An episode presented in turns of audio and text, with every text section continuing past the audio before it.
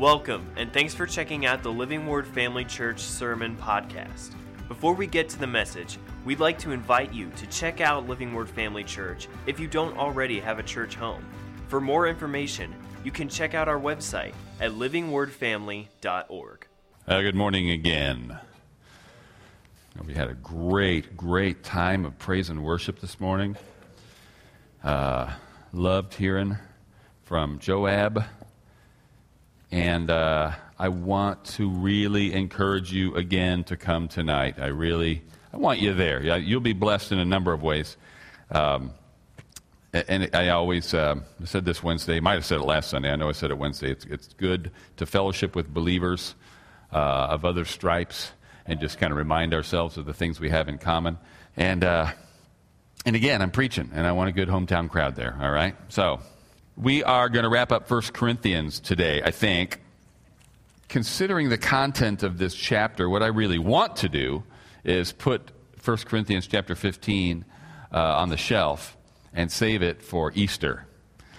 Uh, because just reading this chapter is a fantastic Easter message, resurrection message. But before we get there, kind of put it in context so you'll see something here. Uh, I want to look back briefly at what Paul has written in this letter.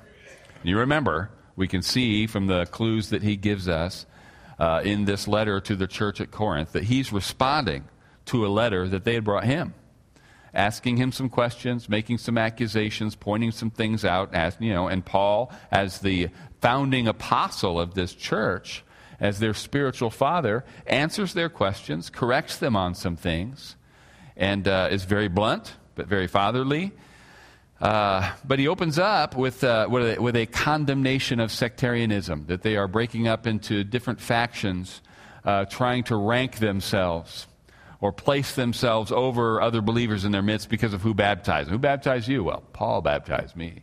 Uh, Peter baptized me, and so on. And he says, Man, that's sin. Don't even get into that. You need to keep your eyes and your focus on Jesus Christ himself. And then he addresses sexual immorality in the church the uh, he was talking. There was a specific case that he addresses, and uh, even says in the middle of that, he says, "I don't even want you associating with people like that." And I told you that before, but I, I need to clarify something. He goes, "I don't mean don't associate like that with people in the world." He says, You're going to run into people like that all the time. The world is immoral. I mean, don't associate with people like that in the church. It's got to be judged in the church. You don't have anything to do with judging, judging sexual immorality outside the church okay? But we can't, there is a standard uh, by which we judge each other in the church. We've got to hold each other accountable, right? We're not just supposed to live our lives quarantined from the people God's called us to reach, okay? Uh, if we have time, I'll come back to that, but I don't think we're going to have time. There's a few more things I'd like to say about it in light of a conversation I recently had, but I'll save it. It'll come up again sometime in the future anyway. In the middle of, of writing uh, what he writes about sexual immorality, he urges uh, the brethren not to sue one another, not because lawsuits are inherently evil or sinful, but because here we are proclaiming allegiance to a higher form of government, that we live our lives by a higher standard, that we should not need godless courts to intervene in disagreements with brothers that we should be able to work this out with the Holy Spirit indwelling all of us. We should be able to work this out without secular courts. If there's a cause that, that might cause somebody without Christ to sue, we shouldn't sue. Um, then he starts writing about marriage. He recognizes that marriage is from God, he, but he thinks it can be a distraction from sold out service to God especially in view of the times he was living in. Remember that phrase, in view of the, in light of the, this present distress. I think it better that you remain such as I am. But he doesn't forbid marriage. Uh, his message, uh, again, you, you don't want to be trite or dismiss everything he writes, but I think you could boil down a lot of what he's saying is look, don't get too focused on your marriage or on your singleness. You live for Christ regardless of your marital status. Keep Christ at the center. then he spends some time addressing matters of conscience what we might call gray areas, things that are not universally considered sin or listed or, or named as sin, but might be sinful in cer- certain situations. And, and the, the example Paul always uses is eating meat sacrificed to idols. That was a big deal back then, and it's something that we really don't deal with now. I still think that probably the best analogy in our society is alcohol. You know, think you can't find a scripture that says Christians sh- can't drink because it's a sin, but there's plenty of reasons Christians shouldn't, and lots of situations where they situations where they absolutely shouldn't. Okay, cultural deals, uh, and his, his, he urges an approach. Uh, that simply boils down to imitating Jesus Christ. Jesus Christ laid down a lot of his rights, and he had some because of who he was and who he is. But he laid those rights aside, those privileges aside, so that he could concentrate on his responsibilities and doing the things that he did to pour himself out, give himself completely to us. So it's not, it really should never be a question of does the Bible forbid this, uh, but more, uh, how will my doing this affect my brother? And how will my doing this affect my ministry? And is it worth it for momentary pleasure just to enjoy my liberty? And he ties this attitude of self denial uh, in with our responsibility to support those who minister the gospel. And he makes it clear that he's not just, uh, that he's preaching and serving with a pure heart. He's talking about financial support. You know, don't muzzle the ox. You should support those uh, uh, who, are, who are preaching the gospel. But then he stresses, I'm not saying this to get something from you. I'm really not. I just want you guys to, I want your heart to be in the right place. Uh, and considering what's been poured into you, you really should respond generously. And he's saying not just to him, but to other people who minister to them. Then he talks about head coverings. That was a fun one, wasn't it? We talked about head coverings, and where we, or where I at least landed on this, uh, was, was that it is important to reinforce the difference between men and women. This was a distinction that was being blurred in Corinthian society at the time Paul was writing this letter. It was tied in with the worship of Dionysus, where the men would grow their hair specifically to look like women, and the women would cut their hair specifically to look like men. And the whole message of head coverings really, uh, really centers on the idea that there needs that distinction needs to be maintained because God created man and woman, equal essence, different roles. Then he explains uh, the, in the same chapter the proper way to observe the Lord's Supper, celebrate the Lord's Supper. He's, and, and his stress there was, was saying that this is an ordinance, a ceremonial ordinance that's given uh, by the Lord with deep spiritual significance. It's not, there's nothing wrong with fellowship meals, there's nothing wrong with feasts, but that's not what the Lord's table is. The Lord's table is, is, is an ordinance or depending on your definition of the word, even a sacrament that Jesus has given us, not just to memorialize his death, but to celebrate his resurrection and us being part of his body. Then he spends three chapters, although he didn't write it in chapters, but it's been divided into three chapters. The next three chapters are where Paul has been writing about the spiritual gifts. I include the love chapter as part of the conversation on spiritual gifts because it absolutely is uh, and then with special emphasis on tongues. And uh, that's what we did the last uh, two weeks. And then the last part of chapter 14 addresses women speaking in church and how that fits into the larger question of order in the church service. And that is a minefield I only want to walk through once. So if you want to hear what that's about, download last week's message.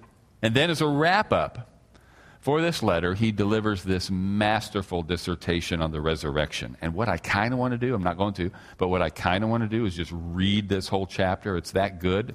But taking everything that comes before, it's like Paul is letting them know look, I, you know, I've spent, this, this is a long letter. I haven't blown you off. I've taken your concerns seriously. I take your questions seriously. I respect them, and I'm giving you answers that show how much I respect you. I've given you substantive answers to all the questions you sent me. I've, an- I've told you, I've given you some meaty stuff about uh, sexual relationships, about marriage, about uh, order in the church, about tongues, interpretation, and prophecy.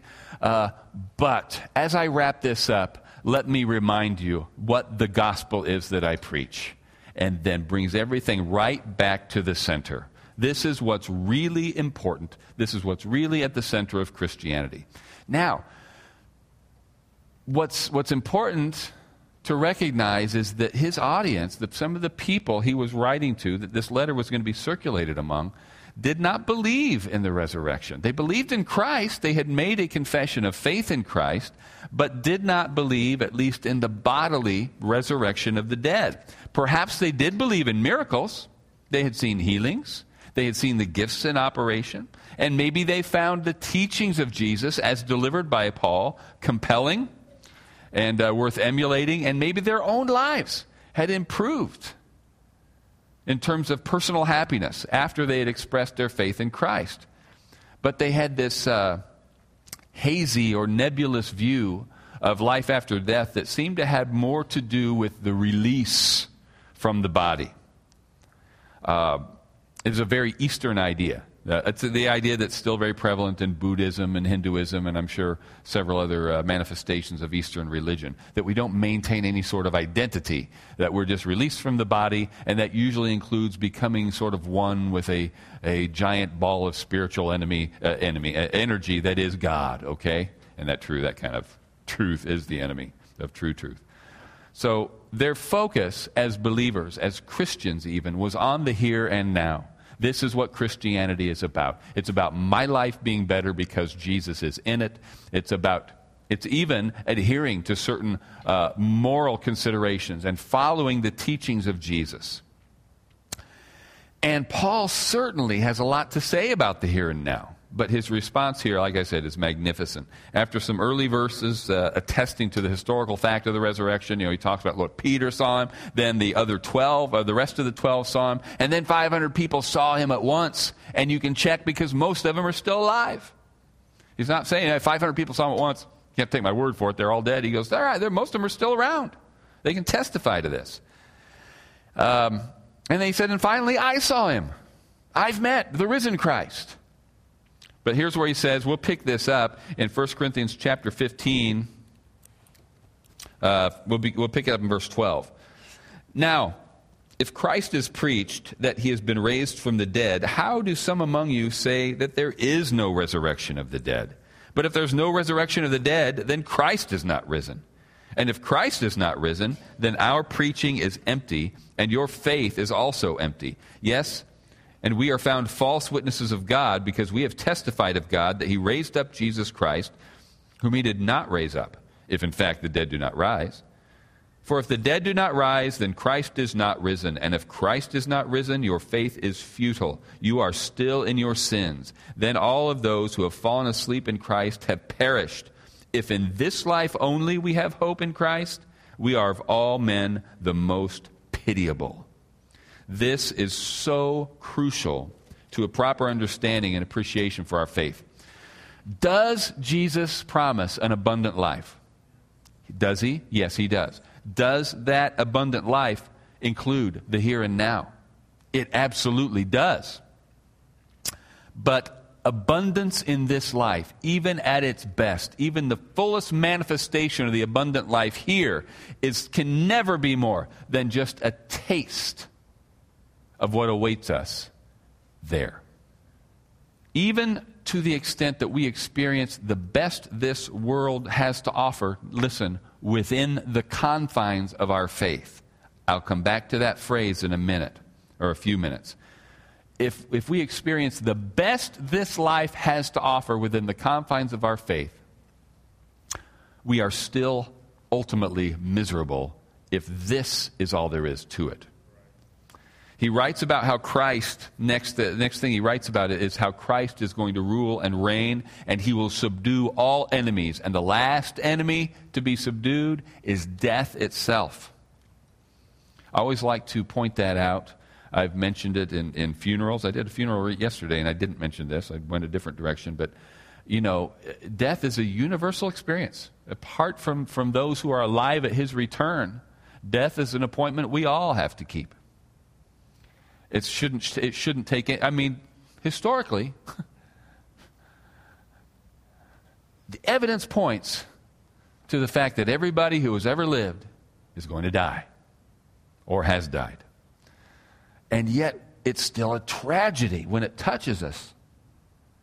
When somebody close to us dies, friend, family member.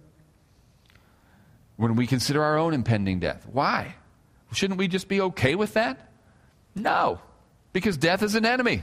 That's a natural response to the enemy. It's always going to be tough. That's the last enemy that's going to be subdued. Now, again, I love, I love the illustration that, uh, uh, what was his name?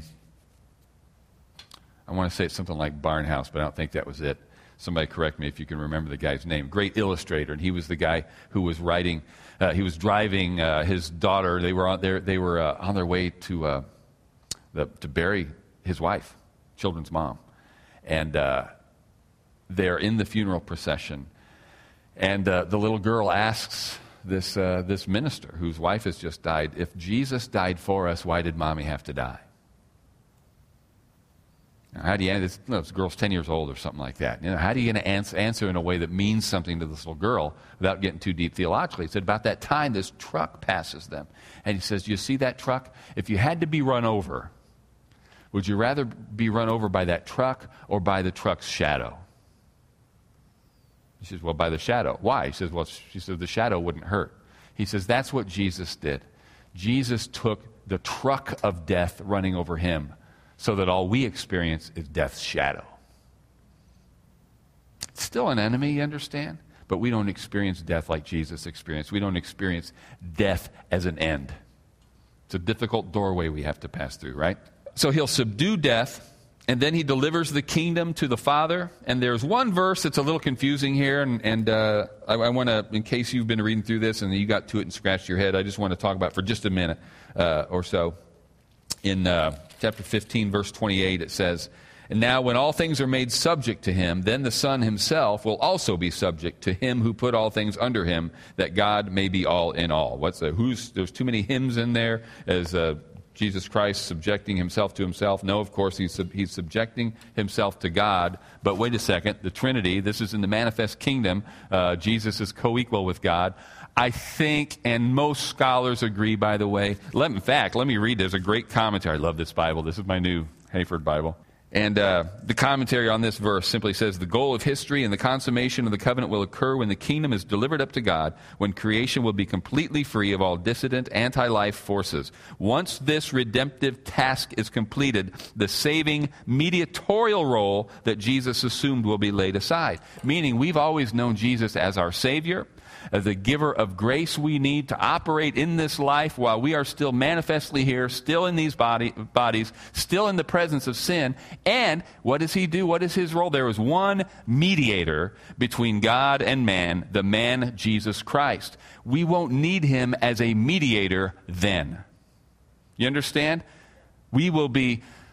Ah, I heard this from a guy. I wish I could remember who it was because I want to give him credit we were having a conversation about this, about salvation from sin. And he said, You know, we have what Jesus did that affects us now. He, his his uh, death saved us from the punishment of sin, his life saves us from the power of sin. The resurrection will free us from the presence of sin.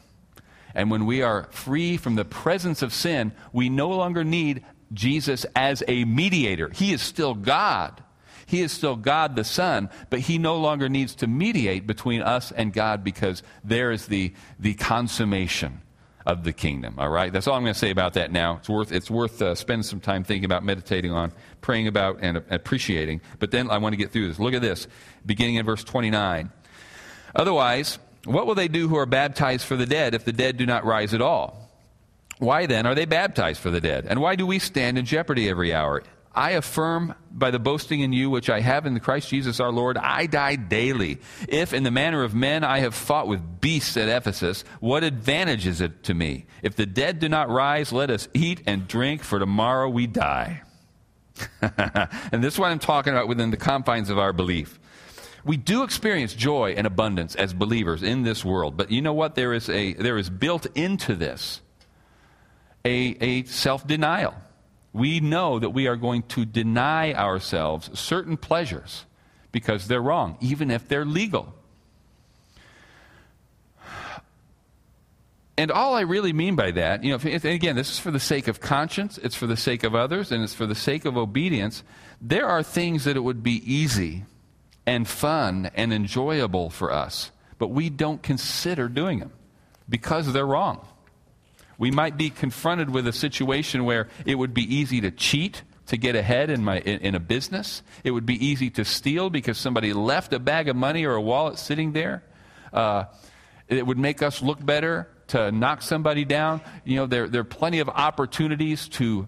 That's why Paul wrote so much of what he did here in other places about sexual sin, because there's so many opportunities. And why is it so prevalent? Because people enjoy it.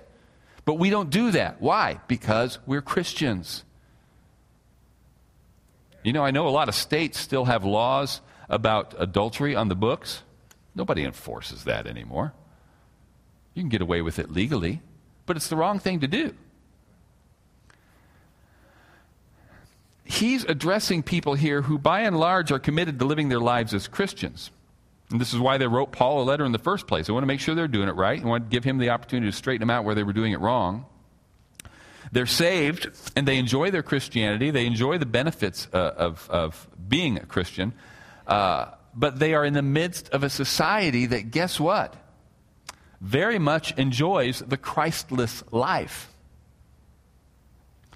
You know, I got, uh, I got into reading Francis Schaeffer years ago. I still haven't read all of his stuff, but I've got it.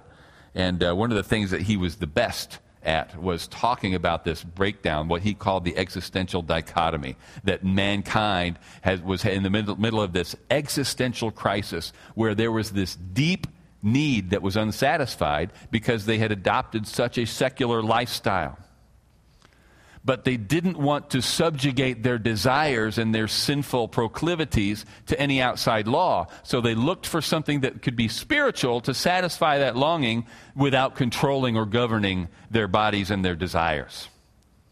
And what he, when he talked about man in existential crisis, what he was really talking to, who he, his, his target audience was the unhappy atheist people who had insisted that they had no need for God and were miserable as a result.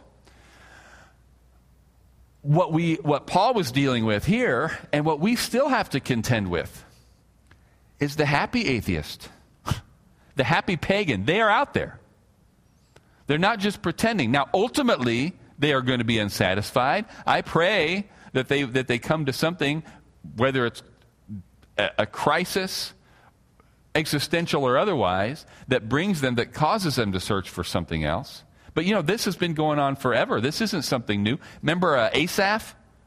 Uh, Psalm 73, remember? I think it was 73, somebody correct, somewhere around it. There's a few that he wrote. But he says, yeah, scratching my head. I'm looking around. I see the, the, uh, the fatness of, of, of the, of the uh, unbeliever, uh, the, the, the, pagan. Uh, and they're, they're enjoying their life. Their life is easy. And I look at, uh, look at your people and I, and I wonder what's, uh, what's, what's wrong? Why, how is this man allowed to prosper? Their life is good, and our life is hard sometimes. And he says it almost caused him to slip until he went into the sanctuary. And then it made sense because he saw their end. This is exactly what Paul is saying here. Look, don't trust in the happiness and the joy of this life, even when it comes from Christ. This isn't what it's all about. The momentary joy, as short as this life is, it's not worth giving up everything we give up if this is all there is. But it absolutely is worth it because there is something after this, and it's heaven or hell. And not only that, he challenges him this way. Back to verse 29, it says, Otherwise, what will they do who are baptized for the dead if the dead do not rise at all? Why then are they baptized for the dead? This is another head scratcher. What's he talking about? Baptism for the dead. Uh, there are still people who do that. Uh, the Mormons do that. Mormons are big at baptism. You know, they'll, they'll, they'll go through their, the books and especially their ancestors because Mormons are big on family. And they'll say, you know what, we're not sure so and so was ever baptized in the temple. We're not sure they did this. And so what they do is they baptize by proxy. For somebody who died 10 years ago, 100 years ago, 500 years ago, That's it's usually the baptism by proxy for, for dead ancestors. And Paul is not endorsing this. And I know it's not just the Mormons. I he mentioned the Mormons. This didn't pick on Mormon Day, all right? There are other, there are other um, branches that, that do this, I'm sure. And clearly, they, some of them were doing it back then. Paul's not endorsing this at all. What he's saying is, out of one side of your mouth, you're saying you don't believe in the resurrection of the dead. And yet you turn around and you baptize for the dead because deep down inside, you know there is. Every one of us knows there is. We have this deep sense, this deep knowledge that this life isn't all there is. And if you really don't believe in the resurrection, then why are any of you baptizing for the dead? It makes no sense. Your baptism meant a lot to you because of the conversion it brought about in your life in the here and now, but it can't possibly change the life of somebody who's already dead. But you do it anyway. It's still wrong, but you're doing it because deep down inside you know there's a resurrection. That's my take on that verse. Then he talks about our resurrection bodies. See, they couldn't see, when they, when they did consider resurrection, it was a purely spiritual thing for them, escaping from the body. They could not see the benefit because they knew what a decaying corpse looked like. And they're like, why would we want to reanimate this dead, decaying corpse? When they considered bodily resurrection, you know what they pictured? Come on, zombies. Yeah, that's probably what they pictured zombies. It is. So it's rather, it's, it's, it's, it's, more antiseptic. It's more sterile if we just picture a spiritual resurrection. And then Paul answers them with this great illustration that I want you to think hard about because he talks about uh, sowing a seed. And he said, Man, you've got this all wrong. You take this seed, this dried out, essentially dead piece of corn or wheat, but you put it in dirt. And what it turns into is not a prettier seed, but a plant that is bearing more. What is the what you compare a kernel of corn to a cornstalk? They don't look alike at all. I mean, if you know where to look, you're going to find other kernels of corn, but that whole plant comes from this one kernel. Or think about an oak tree that comes from an acorn.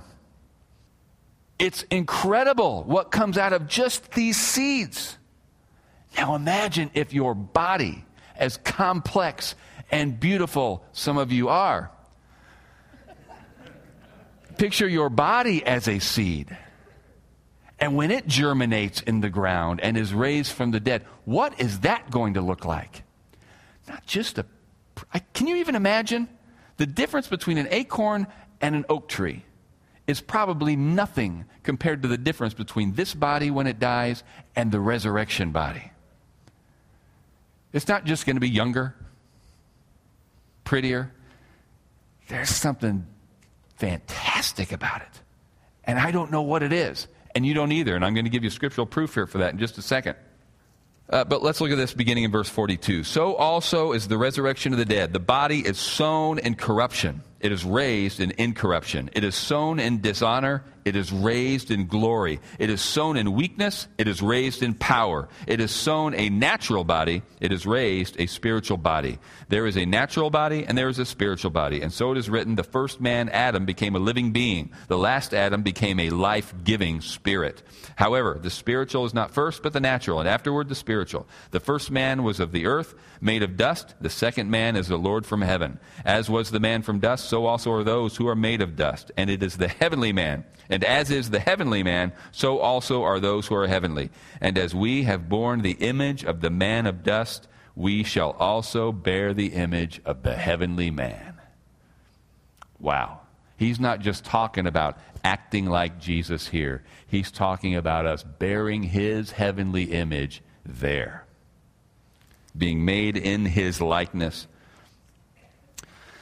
Now, quickly, going to look over here, or you can just let me read. I'm just going to read one verse out of 1 John.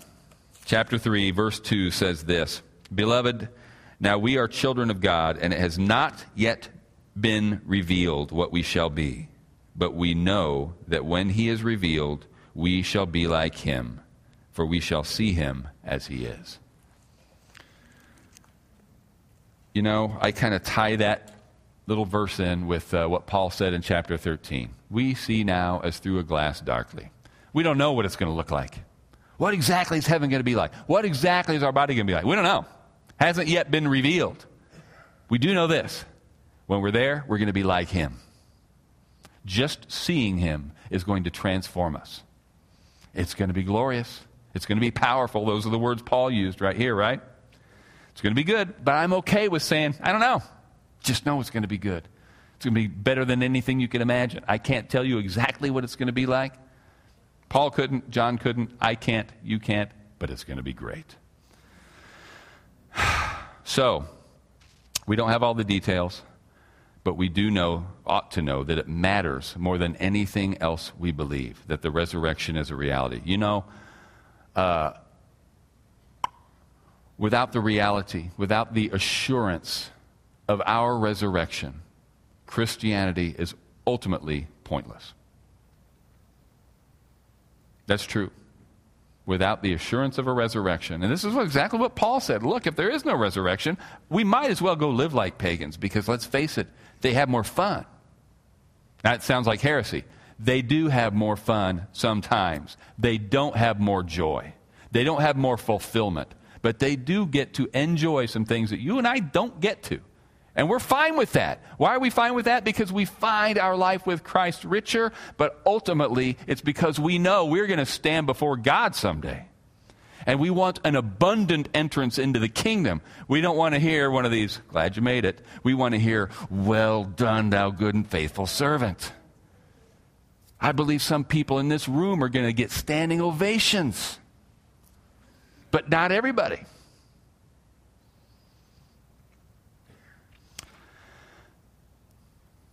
Without the assurance of the resurrection, Christianity is ultimately pointless. But without the historical fact of Christ's resurrection, there's no possibility for Christianity. These are the two points Paul is making. You're kind of saying you believe Jesus rose from the dead. But if you say there's no such thing as bodily resurrection, that means Christ wasn't raised either. You have to start with the fact, the historical reality of Jesus Christ rising from the dead. He did. And that means that everything he taught was true. Praise, uh, true. Praise and worship team, you can be coming on up here because I really am wrapping this up. Because Jesus rose from the dead, we can believe everything that he taught. And one of the things that he taught, one of the things he said, is that he is coming back for us. He said we would be with him forever and we would be like him. Look, I know there's another chapter chapter 16 in 1 Corinthians, and we can maybe glance at it next week, but it's mostly personal greetings. Remember to say hi to so and so. Remember, welcome so and so when they come into your midst. Uh, these people that I'm with also say hi. And I love these things because it's just, a, it, it, once again, it's this mark of authenticity. You know, if somebody's just trying to write a book to change people's minds in religion, they probably would not include details like that. But what I love about chapter 15 is without, he never comes out and says, because he, does, he wouldn't mean this. He's not saying, you know what? Here's what, here, here's what I, I love. I love that chapter 15 comes after 14 chapters because Paul could have written a letter and said, you know what? Don't worry about these other things. They don't matter. The only thing that matters is the resurrection. You're saved, right? And we're all going to die. The main thing you got to know is because of the finished work of Jesus Christ, you're going to heaven. Don't worry about the rest of it. But he doesn't do that. So let me answer these questions. Why do, you need, why, do I want you, uh, why do I want you to have the answer to these questions? Because they're important. Because you are called to live a certain way.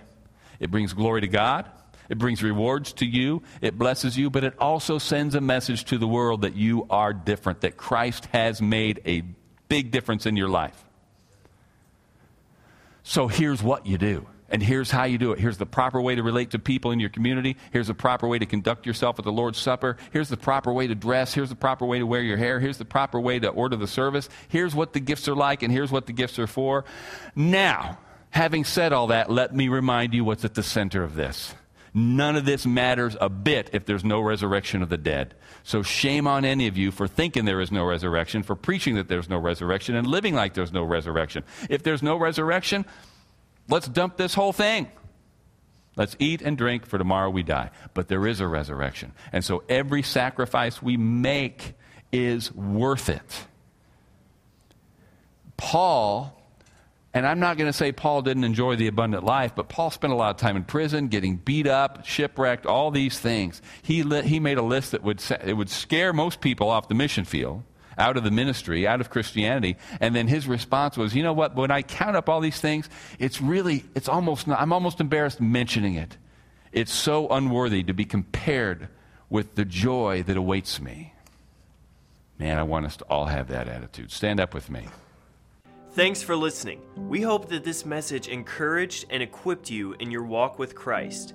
Make sure to follow us on Facebook or Instagram to stay updated with what's going on at Living Word Family Church. Have a great day.